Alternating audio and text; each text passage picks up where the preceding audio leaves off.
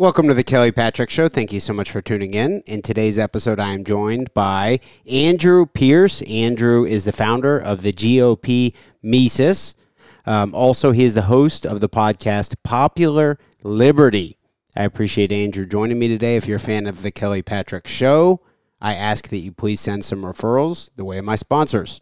The title sponsor of the show is Louisville Combat Academy, located at 7908 Beulah Church Road, Louisville, Kentucky 40228. They have a great MMA program, but also, even if you aren't planning on fighting in the cage, they have a great jiu-jitsu program for adults, female-friendly classes, and a great kids program also. Check out Louisville Combat Academy. Heidi Solars Coots. Heidi is a licensed clinical social worker and licensed clinical alcohol and drug counselor, specializing in treating anxiety, depression, trauma, and addiction with a mindful and holistic approach. Heidi is actually my mother, and I can attest she is a saint. Call her at 502 457 1823. Virtual and telephonic appointments are available anywhere in the United States. Veercast Digital Media. Veercast Digital Media at veercast.com. Matt McCarthy runs Veercast, and he is also the producer for The Kelly Patrick Show. They do video production, aerial drone photography,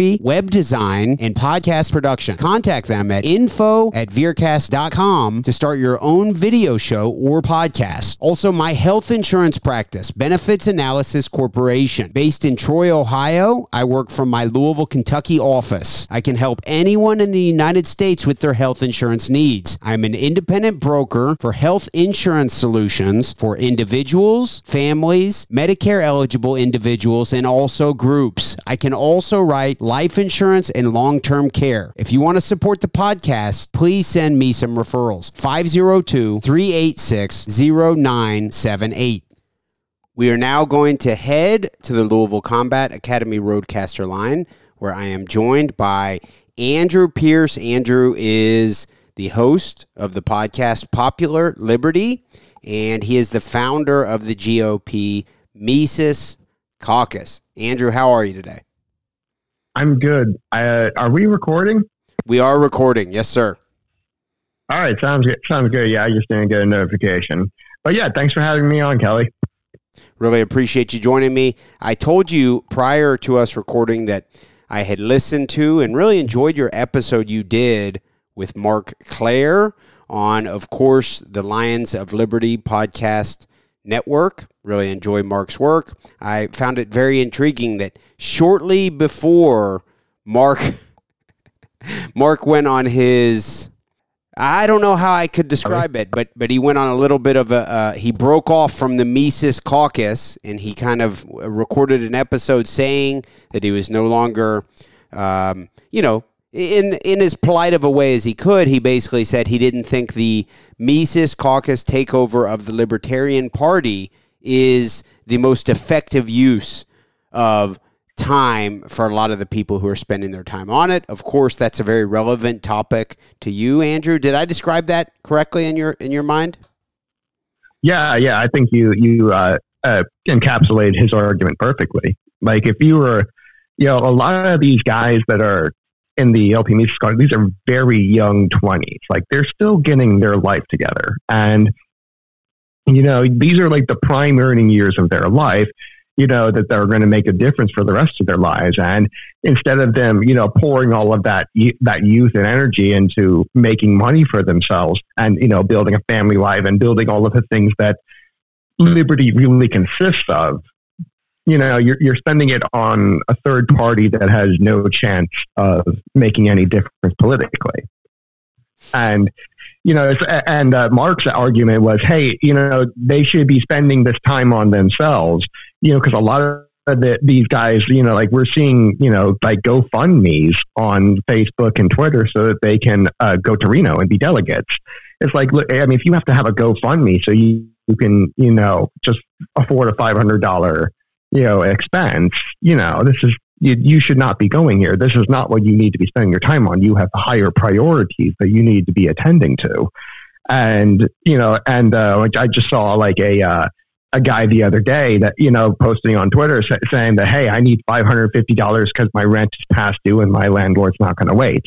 and you know Re- Reno was fun, but now I need to pay rent. And can you guys give me a GoFundMe and help me? And you know, I mean, I'm hoping I hope he got his money, but like, you know, it's like you shouldn't have been at Reno. You had other priorities you needed to be attending to. You should not have been there. And you know, I mean, I think that's like case in point to you know, like uh, to what Marc was saying. And you know, I mean, I have a very similar argument that hey, you know, you you really shouldn't be uh, like you know trying to spend all of this effort on something that for one is not going to pay any political dividends and two it's like like you know if you just want to like donate a couple bucks a month to this thing that's one thing that's one thing you know that's something you can probably afford you know while you're making rent. But if you're like trying to do this and you know and uh, you know possibly getting thrown out of your out of your apartment for it like that's that's not okay. And, you know, whereas like, I, I think if you just spent that time on yourself and, you know, and you made more money and then, you know, gave an extra portion of that to the Mises caucus, you know, they'd probably be better for it. And you would too. Okay. I, I think that argument definitely makes sense. When this type of topic comes up recently for me, I've tried to put some thought into it and I want to make sure that when I have a Mises Caucus guest on the show, it doesn't sound like I'm just sucking up to entirely saying I 100% think that's the best strategy, and vice versa. When I have someone like you or Marc mm-hmm. on the show, I don't want to sound like I'm just sucking up to saying that's the best strategy. Fuck the other strategy. I'm not saying either. Okay, I, I see some validity yeah. to both sides. If I had to describe my personal feelings on the topic, uh, I am currently registered as a Republican here in Louisville, Kentucky. Um, if I see the next Thomas Massie or Rand Paul come along, I would like to be able to to vote for them in the primaries, it, whether it's a Republican or a Libertarian candidate, whatever. I guess Libertarians won't primary, you know, probably aren't going to have a, a, a big um, primary decision. But as a Republican, really, if I'm going to see the next Thomas Massie or Rand Paul come along, I want to be able to support them when I, you know, when is necessary. Um, but on the same token, I do like the Mises Caucus and the rhetoric, and I like Dave Smith. And realistically, if it were tr- for president, now I, have heard you articulate it very well that the federal level doesn't mean near as much as people think it does. Um, but it, when it comes to the no. presidential uh, ticket, if I had to vote, whether it's DeSantis or Trump or Dave Smith, me personally, I'll still vote for Dave Smith, I think. That's what I'm leaning toward now. But I certainly see the validity of your side of things. So am I uh, uh, properly uh, representing your side? Well, I think like in in a Kentucky, that's a state that's going to go red basically no matter what.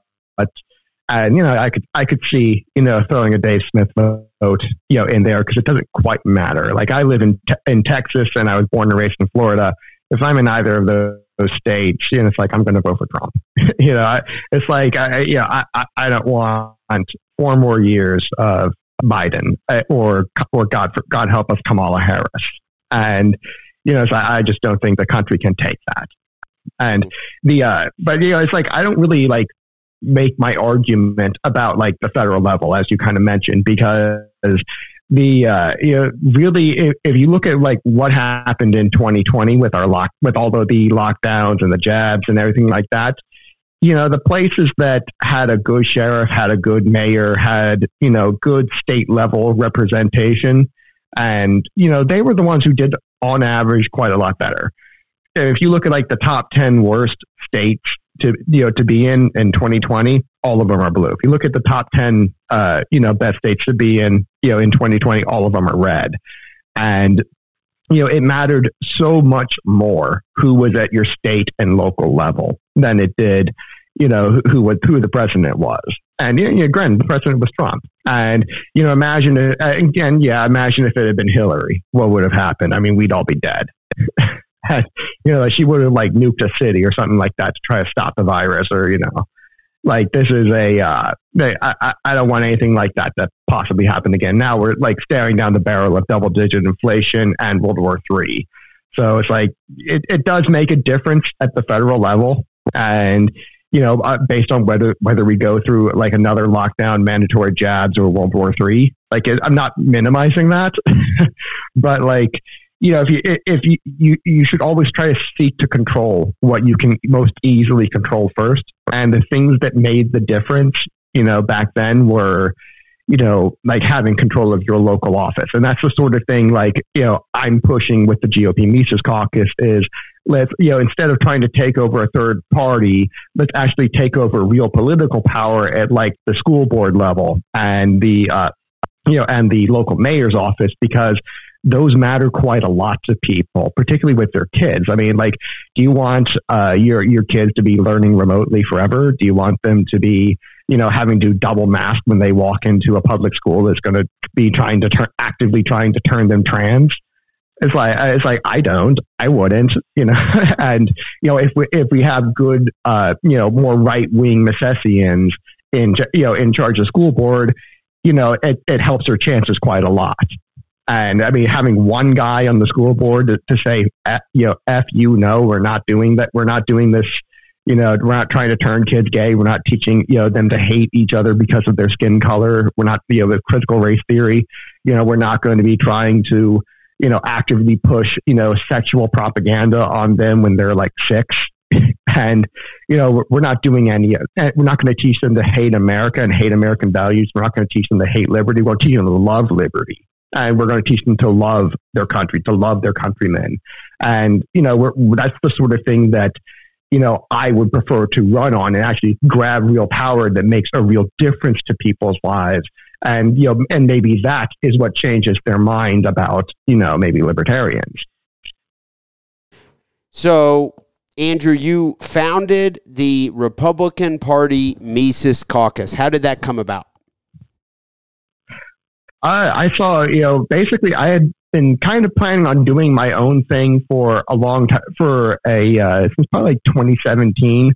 I had developed an idea called the anti-tax. I wanted to like uh, raise money for it, but I had planned on like kind of you know taking like the better part of a decade to really do that. And you know really wanted to. Get, I like I already had my life in order. Like I have you know decent income. I'm married, and you know I've got a kid on the way, and you know, like I've, you know, when I say I, I, you know, I'm giving out this uh, advice to younger guys to get your life in order first, is like this is advice I've already followed for myself.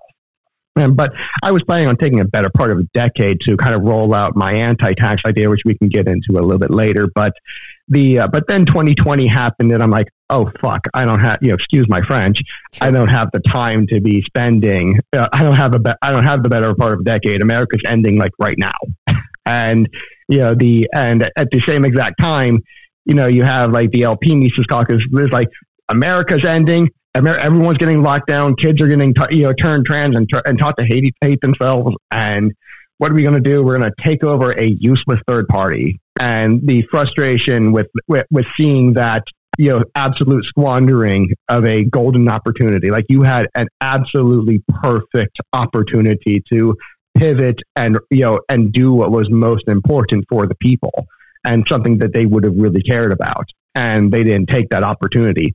Like uh, you, usually you'll have a uh, yeah like I, I, know like here in texas or like in florida you'll actually have off year elections off you know or like have, or i should say not off year but non non november elections like where people where people get elected in like june and july instead of november but even if they had you know been gotten gotten elected in november like the thing to do in 2020 was not to try to take over the LP. It was to take over as many school boards and uh, local offices as you possibly could, and you know to get as many sound bites. You know, if nothing else, just get sound bites of your Misesian, uh, you know, school board members and mayors standing up and saying, you, you know, to, you know, F no, we're not doing any of the lockdowns. We're not doing any of the uh, we're not making your kids remote learn. We're not making the kids double mask. I mean, I mean, eh, this is a perfect opportunity for you to really step up and protect your countrymen. And you failed. And not only did you fail, you did so proudly. And you know, so I saw that, and I'm just like, these guys are useless. They have no intention of of actually helping real people.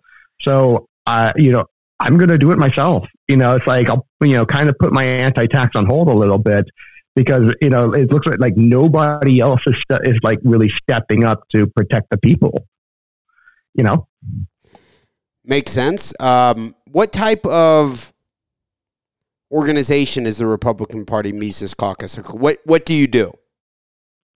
Uh, it's it's a it's a it's a PAC. Basically, it's a it's a fundraising PAC for political action, and the idea that uh, you know I wanted to do is okay, we need to start taking over these local offices, and we also need we need to start lobbying because another thing, you know, uh, this uh, this anti-tax I've mentioned a few times. This is a, a uh, primarily done through lobbying. Like in other in other words, like hey, you know, it's like you know, figuratively speaking, the power is for sale. So why don't we just go make the purchase? You know, instead of like fighting them on it, why don't we just like work with them on it? And you know try to convince them that you know hey here's a better way of basically what it, it, boils down to it's a better way of doing tax cuts. It's like you know how would you run a government without any sort of direct taxation? That's the sort of thing i actually invented. You would do it with at the local level with the sovereign wealth funds because you see a lot of uh yeah of uh basically you know there's 19,500 municipalities in the United States, give or take a few and nearly all of them have about eight to 14 months of taxes on hand that they've already collected. And they kind of just sit there getting, you know, collecting inflation instead of interest. And my idea is, well, why don't we, t- we take that money that's all those taxes that have already been collected and, you know, turn that into, into like 19,500 uh, competing sovereign wealth funds at the local level and use those, use the, uh, the money generated from profit investments as an offset to taxation. So in other words, it's a tax cut that pays for itself up front, and you still get the economic growth on the back end that you know that further incre- eh, increases your uh, your tax re- your uh, your tax revenue. So in other words, it's a tax it's a tax cut that pays for itself twice, and it has the added benefit of you know, I mean, there's no bottom limit on this thing. So theoretically, you could go all the way to zero and actually not have ta- you know direct taxation. And the, uh, and what for this to, to happen, you need to change a few laws at your state level usually, and the uh, and so like I instead of like trying to like uh, fight politicians uh, and try to like, get them unelected and try to take over a uh, you know a state house and a governorship, which might be very expensive. You know, why don't I just go talk to them? You know, say, hey, I got a better idea. Here's a better way of doing tax cuts you know, and how about we do it my way? And how about we just change these laws? It costs you nothing and it pays for itself twice. you know, it's like, I mean, it's like the goose that laid the golden egg. And, you know, these are, these are usually Republicans and I'm a Republican. So like, you know, it's like they usually like tax cuts. They, they at least nominally believe in like free markets and, you know, and uh, laissez-faire uh, government and all that. And so the uh, you know the and they and they're kind of known as the party of tax cuts. It's like one of two issues they're actually good on. The other being abortion. You know, where there's like they are actually very reliable on getting like those two issues done, and that's about it. And so one of their two issues. Here's I invented a better way of doing it. How about we do it this way? And you know, we just do, all do better for it. There's no loser here. So I don't need to fight them on, on this. I don't need to run, to run to necessarily run candidates against them, and you know, which I don't even have the money to do anyway. You know, I have the money to elect people at the at the local level, at the state level. It's I mean, you're talking like you know multi hundred thousand dollar uh, campaigns minimum. So I don't have the kind of money for that. So I'm not even going to try. I'm just going to lobby them and say, here's a better idea. How about we do it my way? And you know, I have some willing mayors here who I'm who I helped elect, and they would like to, and they would like the permission from the state to kind of do it to kind of do it this way, and they think it's going to be better for the people. It's going to create jobs in your district and help you get reelected you know, I mean, it's the, it's the classic lobbying pitch that here's a better idea for how the government should run and it's going to help you get reelected. That's exactly what every politician wants to hear. So I don't need to fight them for it. But, and by, tri- by doing it this way, you know, I can get more liberty in the, in the, you know, for the people in the form of lower taxes, you know, without really, ha- you know, for a much lower cost. I mean, it's a better, cheaper, faster strategy than uh, anything that is, that's being put out by the LP because these are people who don't, you know, in the LP, they're people who really don't care about actually getting results. You know, whereas I'm very, very results oriented. Like I, I want to have more liberty for my people. I need to protect and to make sure that lockdowns don't happen again. And if they do, I can, you know, give the government the middle finger. And that takes power. You can't do that if you're not elected. You can't be the one. I mean, just giving them the, uh, you know, giving them the finger when the lockdowns come doesn't mean anything if you're not the if you're not the mayor or the city councilman. If you're the mayor or the city councilman, you know they basically don't have the, the resources to really enforce it against you. It's kind of they, they kind of do it on the honor system. But if you are the if, if you control the city council, you're pretty good. You're pretty golden. So that's the sort of thing I I'd like to set up for is that we have you know real liberty for the people you know that uh, you know that we're here to protect. And we think through you know showing them better results the results of liberty this is what's going to change people's minds and to get them more interested in our way of thinking rather than you know the way they've been trained to think. I know you tend to focus on the local level politics um, but when it comes to the united states senate in my opinion rand paul is mm-hmm. about as good as it gets. Would you agree with that? Yeah. And within Absolutely. the within the Republican Party, do you have an example of a senator maybe who is not a good Republican? You described yourself as a Republican, but I'm mm. curious about if you have any gripes with the current Republican Party. I mean, I have to pick just one. the uh, I mean, I mean, like Mitt Romney or Mitch McConnell is like, no, you know, nobody likes these people, and I mean, these are, I mean, I call them the Judas caucus, you know, like Judas who betrayed Christ. And, you know, like, like that's what they're known for. They're, I mean, they are, you know, there's a, a, whole bunch of them, like Lindsey Graham's another one. And, uh, and, uh, you know, Ron Johnson's been pretty bad lately too. He's a, he, he, he redeems himself every now and then, but he's on the whole, he's been bad. Uh, you know, Adam Kinzinger in the House is just awful. I hate him. And, the uh, and uh, you know pretty sure we, you know, Liz Cheney got uh, uh, censured by her uh, by her party in Wyoming, so that was good.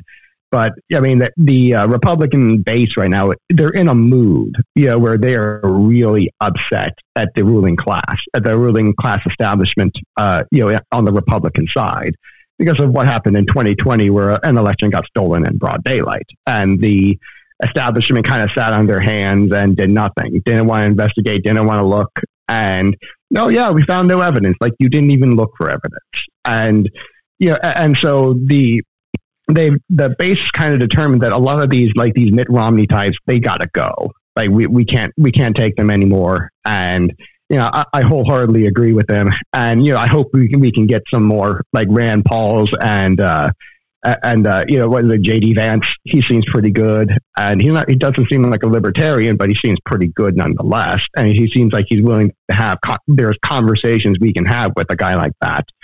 And uh, who, who's the other guy? Uh, Blake Masters in Arizona. He's. I think he's in the.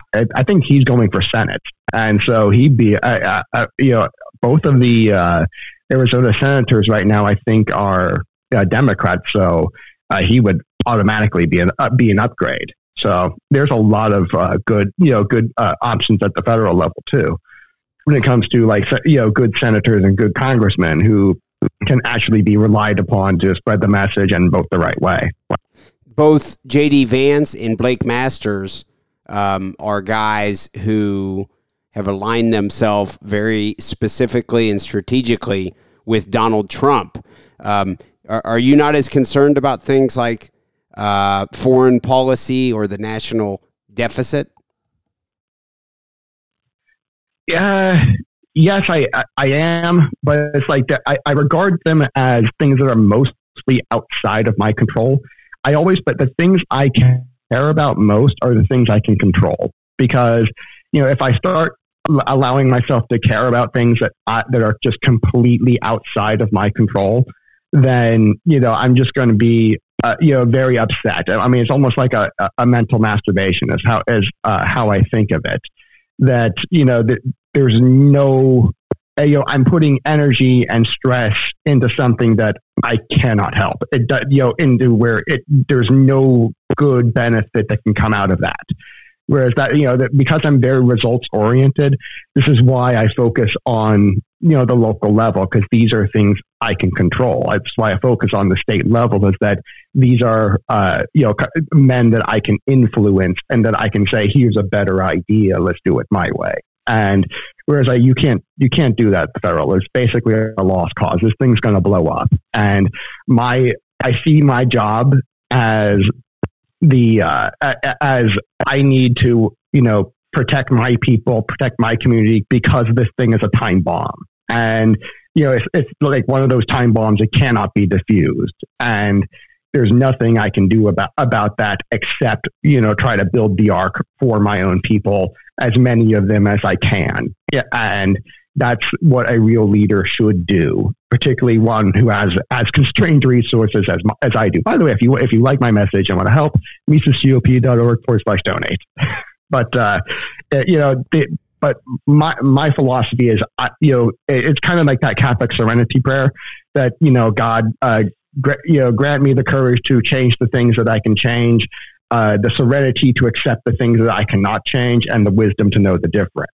And you know, I, I view the federal level, the federal government as basically a lost cause. And you know, I'm hopeful with foreign policy that you know the collapse of the trade system, which has kind of just happened under Donald Trump, will be uh, will be permanent and will help uh, mitigate a lot of our, our involvement in the rest of the world because I don't really want to be involved in the rest of the world. You know, especially not with war or anything like that. It's like I care about those issues, but you know, they're just they're outside of my control, and you know, I, I have a, a, limited amount of focus, and I need to put those towards. Uh, I need to put that limited focus towards things that I can make a difference with.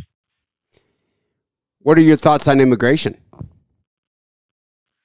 Uh, well, as you know, I, my wife is from, uh, you know, Han, China. So it's like I went through the immigration process with her and I understand why, exactly why, you know, people just say, fuck it, I'm, I'm going to sneak into the, uh, I'm going to sneak in.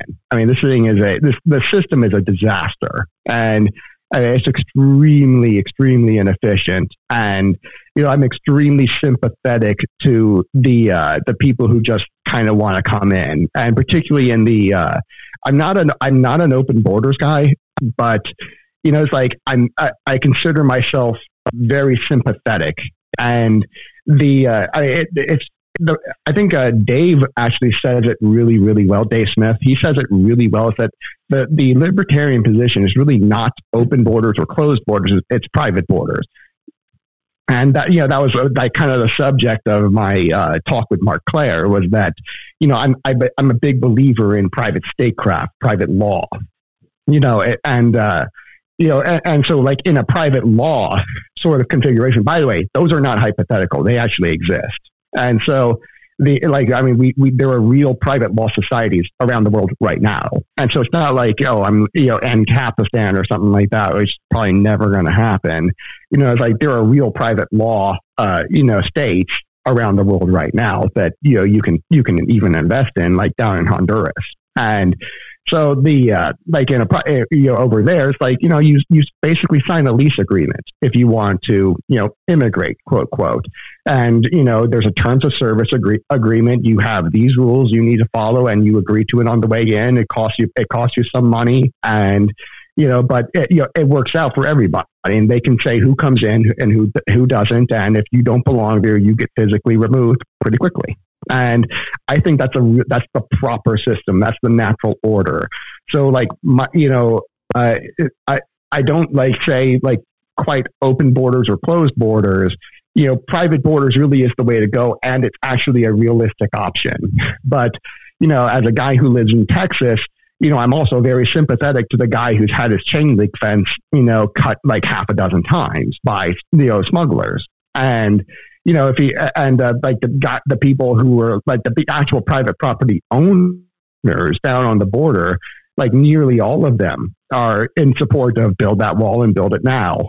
So, you know, because they don't like having their property vandalized. They don't have, like having people trespass on their property. I mean, it's theirs. They they earned it. They bought it, and you know that you know those uh, people don't have a right to be there. And and so like I'm also I'm you know very sympathetic to them. So I say you know build that wall too. And but at the same time, it's like you know the, the main cause is hey you have this drug war that's destroying Central America and making it unlivable with the you know sky high murder rate, and you have this uh, you know this absolutely busted immigration system that's so incredibly inefficient that it you know it greatly incentivizes you know, people to just break the law. And I don't think that's good because, you know, the law exists to protect people. You know, you, you, we need to be, uh, you know, it, we need to be encouraging people to respect the law. And in a system that, you know, is, that does not encourage you to respect you know the law is probably not a good system and not good laws. And so you know it's like i, I don't mean to, to sound like i'm uh, you know on both sides of the fence here but it's like I, I really do think there's you know good arguments on both sides because the problem isn't open border again the problem isn't open borders or closed borders it's it should be private borders. You know what i mean Sure, that makes sense. I'm very intrigued, actually. Uh, my wife came from Cuba in 2014. Your wife came from mm-hmm. China. Mm-hmm. Is it all right if you, you share a little bit about her coming from China? How long has she been here? What does she think of the Chinese government? All that fun stuff? Yeah, yeah, I can share a little bit about that. Like, uh, she, yeah, she's been here about five years. She speaks English very fluently now. She, you know, that's one of the things she really liked about me was that you know, it's like I was willing to correct her grammar. And and uh, normally, you know, people don't like that, but she really, really loved it. But uh, you know, I'm on my first date with her. Uh, you know, I, I knew pretty much within two hours I was going to marry her, and I have the text messages to my aunt to prove it. That you know, I, I, she was a good Christian, and I could tell immediately that you know this is this is probably the woman that you know God made for me, and I just I just felt it, I knew it, and the uh, like within a week I was certain, and we got married 11 months later, and you know, and uh, now we're expecting our first kid any week now. And so the uh, you know, as far as like her opinion on the Chinese government, is like yeah, okay, you have to understand like for 5,000 China has a, a written history that goes back like 5,000 years. And so for 5,000 years, the Chinese people have not picked a single government once, like ever. There's never been democracy ever. And so, what you have after 5,000 years of natural selection really is you end up with the people who do not think about the government at all because it is never to their advantage. And so, when you have like, uh, so, you know, like someone like, you know, my wife, she's basically apolitical because, you know, it's like, like, you know, all of her ancestors for 5,000 years, if they had one opinion that stepped out of line with the ruler, they're off with their head and that hasn't changed under the Communist Party. And so you kind of, they kind of view the government like the weather. You can't control the weather, so you don't think about it, you know, other than just avoid any bad any bad weather. So like they and they kind of treat the government the same exact way, where we just don't think about it and we just stay out of the way, don't criticize it, and if you if you have an opinion, don't. You know what I mean? And that's completely normal for them. And she kind of brings that with her that doesn't think about politics, doesn't care. And I really, really, really appreciate that about her because it gives me some rest.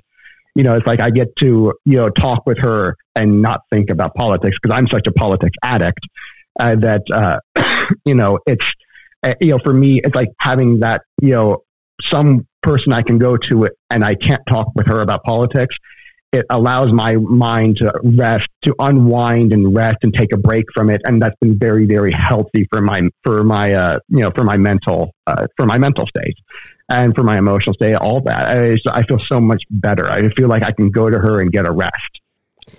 Very interesting. Like I said, my wife is from Cuba, and mm-hmm. you you differentiated there. You said that in China, mm-hmm. it's been for five thousand years that it's not yeah. been tactically a good idea for people to discuss politics. I think it's more of a, a recent mm-hmm. uh, recent thing, of course, since 1959. I know it wasn't perfect in Cuba before mm-hmm. 1959, but you know, my wife's parents were they were born in 55, I think in 56, so they were kids right when communism took over and then they you know they went away to a school to become teachers in the public school system i think when they were 13 or 14 years old and then they were mm-hmm. just indoctrinated into this thing until until she got out of there in 2014 but i guess she is in fact mm-hmm. more i mean my wife is hardcore Republican. She she listens to my. Liber- I bet she is. Yeah, she listens to my libertarian stuff,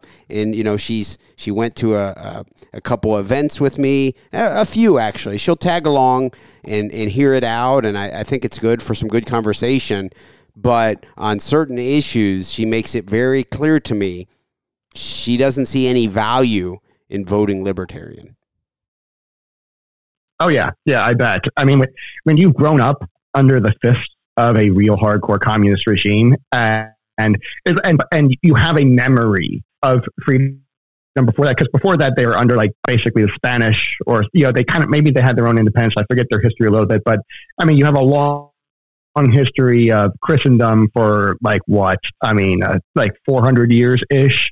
And so, uh, like, you had like the Catholic, the influence, the heavy, hardcore influence of the Catholic Church, which is like the you know the most like liberty uh, based uh, religion on the planet, the most private property rights based religion on the planet, and for 400 years. So there's a real memory of freedom there that uh, simply is not present in China. So I'm betting you, and if you and you have, and when you have that, and then it's taken away from you, like yeah, I, I bet you would you know be very upset with that with with that. And you know like you don't want that at all to happen here. And you can probably see the signs. And you know it's like like i i usually say hey the uh you know the american revolution is kind of just the french revolution driving the speed limit. And you know the uh, they, they they share exactly the same ideological root and they have the, exactly the same ideological conclusions.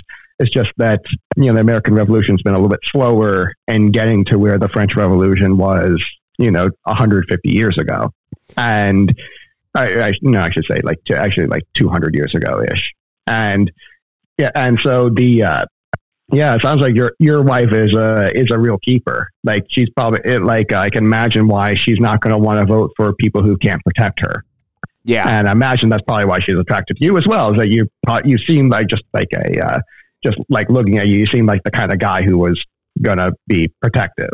Sure. You know what I mean? Yeah, yeah. It's a very interesting dynamic coming from the communist world and then into this. Have you ever seen there's a, a, a, movie, I think it's on Netflix or maybe Amazon Prime. Yeah, I think it's on Amazon Prime, but it's called Nine Days That Changed the World. It's directed by Newt Gingrich and his wife, and it is about Pope John Paul II's historic nine day pilgrimage to Poland in 1979. And I think it was almost to the day, I think it was exactly or right about exactly 10 day 10 years prior to the fall of the Berlin Wall in 1989. So basically, uh, Pope John Paul II was Polish, mm-hmm. and communism, yep. of course, had just fucked everything up, and of course, so had fascism. I mean, there's no that that didn't help anything either, especially to Poland. But he went back to his homeland of Poland, and he he was going to give a speech. The the uh, you know the Soviet uh, Russian communists they did not want him to, to give a speech or to if if he was going to give a speech with it, which they made it clear they didn't want him to they wanted him to condemn fascism to condemn the Nazis but not to take any not to take any shots of course at communism. And, and uh, Pope John Paul the second was kind of a fucking gangster and he was like no thanks I'll I'll condemn both sides. Thank you very much. And he went he went back to Poland and he gave over the course of these nine days, he just really impacted his homeland, and that, at least according to this this film, uh, mm-hmm. uh, made the case that it ultimately led to and contributed to the fall of the Soviet Union. Oh yeah, I'm not familiar with the story, but I 100% believe it because if you look at the uh, the popes for the last uh, you know good hundred you know 140 150 years like they have been like very very strong in their condemnations of uh, socialism. Like i mean they're not subtle about it. Francis is kind of a uh, he's an anomaly uh, but uh, it, you know we, we have bad popes every now and then it happens. And but the if you look at the history of the popes i mean they'll they'll call this thing like a grotesque beast utterly incompatible with christianity you know a a, a false religion that sees to undermine all of human civilization, et cetera, et cetera. I mean, they are not, they were not subtle in their condemnations of, you know, all, of all things socialism. All right, Andrew, I know we ended up taking a, an interesting direction, kind of going on a rant about the Catholic Church. Are you, are you a religious person? Very, yeah, very. I'm, you know, like I go to a, a uh, you know Society of Saint Pius X uh, Catholic Church, which is like the ultra. That's the very ultra conservative Latin Mass uh, sort of, uh, you know, sort of Catholic Church. And I've been reading the uh, you know a, a, book called "They Have Uncrowned Him" by Archbishop Marcel Lefebvre on, on my channel, uh, Popular Liberty on, uh, on on YouTube, and it's a, uh, book about the origins of liberalism and you know it's, it's kind of taking you through step by step you know like how you know he's basically i mean this guy is like a prophet. And the i mean the pope's totally called where we're where, where we are right now in 2022 with like the uh, like the transgenderism and all that. They called this like 120 years ago. I mean it was incredible how, you know the the level of foresight these men had. I mean just uh, like absurdly based and so the uh, you know like, I'm you know we're in, like I'm six chapters in on my show right now, and I mean it's really just eye opening how like far ahead of their time these men were, and you know in, in their condemnations of you know where this you know sort of uh, like liberal secularism, progressivism, all and so and eventually socialism as well you know where all of these things came from and you know where they're going which is basically like you know you know transhumanism and death. And so the uh, like like these men were like you know really really spe- and they're specific too. Like you know they'll straight up say that hey because of the, of this premise right here you know what you're going to get is people who what who will use force to push their opinions on the, the uh, on a you know uh, uh they're like completely divorced from reality. And they, you know, they, like they'll say like, hey, because you know, because like they'll make it so that you know, even being offensive to people is you know, like, like basically a thought crime. Basic, uh, basically. I mean, they're very specific, and and this is like hundreds of years ahead of time. It's saying, hey, this is the error. This is where it leads and and they're just saying, "Hey, here's the logical conclusion," and eventually it's gonna get there and it did. and it just you know it didn't happen in their lifetimes, but it did eventually happen. And so the uh, you know we're uh, we're going through that on my channel. I'm kind of using it and tying it into private statecraft and and to say that you know hey here's how this thing should you know here's how the system should be working and you know here's how how a you know a private state you know, should be, uh, you, you, know, would handle such a thing. And here's how a liberal state is doing it differently and, you know, and much worse. So, and so, uh, you know, I've started making those explicit arguments in the last two episodes. I'm actually three episodes now. And that, you know, he, here's why we're li- basically, you know, saying here's why we're losing our liberty year by year after year and without end. And here's what we do to fix it. And there's a, I mean, there's so much, I mean, it's a 2,000 year old religion. So it's like they've been around for a very long time, and it's the, I mean, it's basically it's the oldest uh, it's the oldest corporation in human history, and has a 1500 year head start on the second corporation in human history, which is the Dutch, Dutch East India Company, which was created founded in 1602. And so the uh, basically you had this is the only you know uh, this is the only corporation in human in, in human history for like 1500 years. So no wonder they kind of took over the planet, you know, with like 1.3 billion people. And it's like I'm, you know, not, I'm not just like trying to proselytize for the Catholic Church. I'm saying that hey, this is a a very old institution with a long memory and a lot of wisdom that it's had for you know for basically 2000 years and you know it it behooves you know this is the organization that built western civilization from the ground up before you know we had you know liberalism kind of wreck it in the uh, in the 17th century. And so you know the, and and they called it at the time they said hey this is bad. This is going to lead to catastrophe. And they, you know they're on record at the time condemning these things and not going along with them, or at least not going quietly. And so the uh, you know, and it's like, and here we are. So it's like, okay, you have people who built who built the system. They built everything that's good about Western civilization. They said they identified an error in real time. Said this is going to be this is going to end disastrously. It happened the way it happened. It, happened the way they said it was going to And now we're, at, and uh, it's like, you know, I, I kind of like, I look at them and I say, you know, maybe I should listen to them.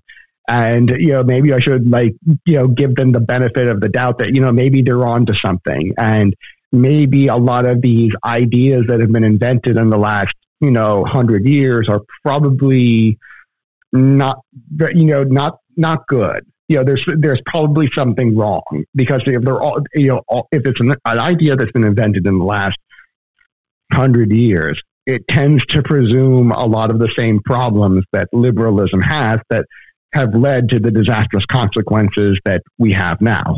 And so the uh, you know, I, I, think you know a lot of uh, you know good, sincere, like more right wing Christian libertarians, even if you're not Catholic, you really ought to read up on what these uh, you know, older popes, not the current one. The current one's a moron, and you can still say that as a Catholic. But the uh, yeah, the the the, old, the older popes like uh, Leo the Leo the Thirteenth, he's a really really good one.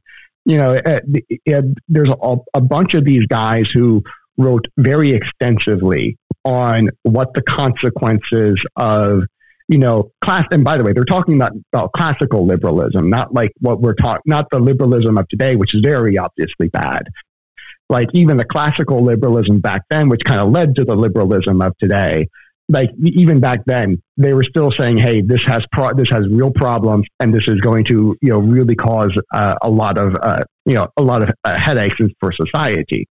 And you know, I think these are these are men that you know if you really sincerely are seeking liberty, you know, these are men you should listen to. You don't have to agree with them, but listen to them.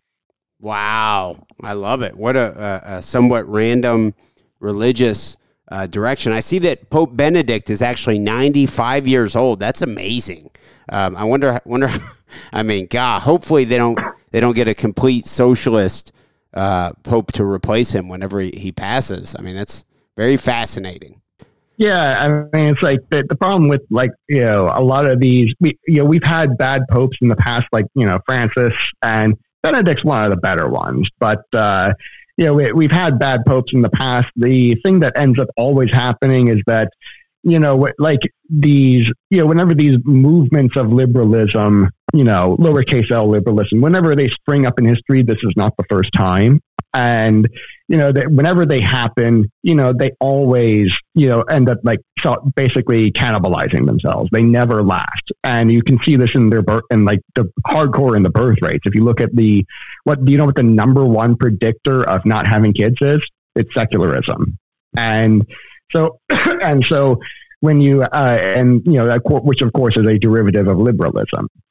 And so if you have these uh, you know, stu- you know, stuff like this where, you know, these influences, these movements, they happen every now and then, and they always kill themselves off. The, and they always get outbreeded by basically your your conservatives. And I know a lot of people have made this point politically that you know the left doesn't have children. They always they either abort them or they turn them trans, which means they're never going to reproduce. And so that you know the only way the left is really able to reproduce themselves is through the public schools. So if the, if the right was simply able to get control of the public schools at the school board level, you know, like Mises GOP, you know, for MisesGOP.org forward slash donate if you want to get in on this if the right, if conservatives and libertarians are merely able to get control of the uh, education system, we basically destroy the left's ability to reproduce themselves ideologically because they have to be parasitic. They have to take your kids from you and indoctrinate them and turn them into like blue haired savages. And the because uh, that's their only way of, repro- of reproduction because the normal means are kind of off limits to them. Not really off limits, but they can't use them. You know, they they they it comes out basically deformed, hideous, blue haired piece. And so the uh, so you know p- people say, hey, you know, if if we just took control of the education system, the left is gone in a generation, and that's true. And so this is, and so the same thing has kind of happened with the Catholic Church every now every now and then that you know, if we get a bad we get a bad pope or there's a bad movement or something like that, they always die off. You know, they never quite uh, they're never as reproductive uh, successfully as the you know as the real conservatives are who like believe in God and believe in that first that first commandment that He gave us. You know, be fruitful, multiply, fill the earth, and all that. And so you know, they always, and, you know, just through attrition, these, these attacks on the church never last. It just, it never happens. And so, and this is, you know, kind of that, that blessing that, you know, God gave, to, uh, that Christ gave to the church, though, you know, you are Peter, upon this rock I will build my church, and the gates of hell will not prevail against it. And the gates of hell basically can't because it's a rigged game. And of course, you know, uh, by the way, of course, you know, God should rig it in his favor. He's God. Of course he should. And so the, uh, you know, it, like you can, you know, tie this into like kind of the application level in, re- in, in politics and just say, you know, if, if we can just manage to, you know, get control of it, of the, uh, of the less owned means of reproduction and say, hey, no more, no mas, you, you're not allowed to indoctrinate, uh, indoctrinate our children anymore well, all of a sudden, you know, in a generation, no more leftists. You know, this is never a problem anymore. That's why I say the ultimate power really is down at the local level. Like, if you want to save America, if you if you are not convinced that it's all hopeless, if you if you still think there's hope for America and you want to see a better future for your child, you know, uh, helping like Mises GOP and all that, and, and, and uh, the, some more right wing groups take control of the school system and prevent the less, this is the less only real means of reproduction. They cannot do it the normal way. If we take control of this, you know, then we defeat, then we defeat them. And which is basically the mechanism the Catholic Church has been using for 2000 years. And so, yeah, we get, we get a bad Francis every now and then, but he's always outbred by like 10 more, you know, really based popes like Leo the 13th is a, favorite of mine. I, I, mentioned Pope Benedict earlier, and I, I, said that on accident. I don't know why I mm-hmm. googled it and mentioned his name, but yeah, well, he's still he's still alive. He is he's still basically alive. Pope Emeritus right now. He kind of retired. There's a, there's a lot of really really bad influences in the Vatican. He just like couldn't handle it, so he's like but basically in his intro speech, uh, his first speech as Pope, he's like, "I think they're going to kill me." He's like he's like unironically saying that there are there are bad forces in the Vatican. He called them wolves, and he's like, and I don't even know if I'm going to make it here a week. Like they want to kill me, and so eventually the stress just got to him. The stress of the job just got to him, and he had to retire. And so then, so he's basically Pope Emeritus now, and now we have a you know a guy in there uh, called Francis, and he's eh, he's he's not as bad as the media makes him out to be, but he's like he's lacking. Yeah, we could we could do better. Okay, you know what I mean. Well, Andrew, I really appreciate you joining me. Thank you very much for your time. Before we wrap things up, if you could give your plugs to your podcast, your YouTube channel, and once again, how anyone listening can support the GOP Mises. Well, yeah, if you, if, if uh, you want to hear any of my any of my content, I have that at Popular Liberty on YouTube. You can find my Twitter account at Popular Liberty underscore on Twitter. And if you want to help out the Mises GOP, the GOP Mises caucus, that's just the best way, you know, it, because we are trying to take power to help the people directly. We're not trying to take over the GOP. We're just trying, you know, we want to protect the people and the, and you know we see the, uh, you know uh, the best way to save America is to really take power at the local level. You know that means you know city councilman, mayor, and school board, particularly school board. And because if we take control of that education system in a generation, there are no more liberals. And so we we. Uh, if you want to help us out there, you know, you can go to misesgop.org forward slash donate. And, you know, one, two, like one, two, three dollars a month that's really all it takes. Our strategy is the che- is really the cheaper, better, faster strategy for Liberty. It doesn't take much. Even two to three dollars a month is you know plenty. It helps tremendously. I promise. All right, I love it. Well, Andrew Pierce, thank you very much for your time. I look forward to speaking with you soon. Thank you. Mm-hmm. Kelly, thank you for having me on. Appreciate it. I want to thank everyone for tuning into the Kelly Patrick Show. Of course, we will have another episode out soon.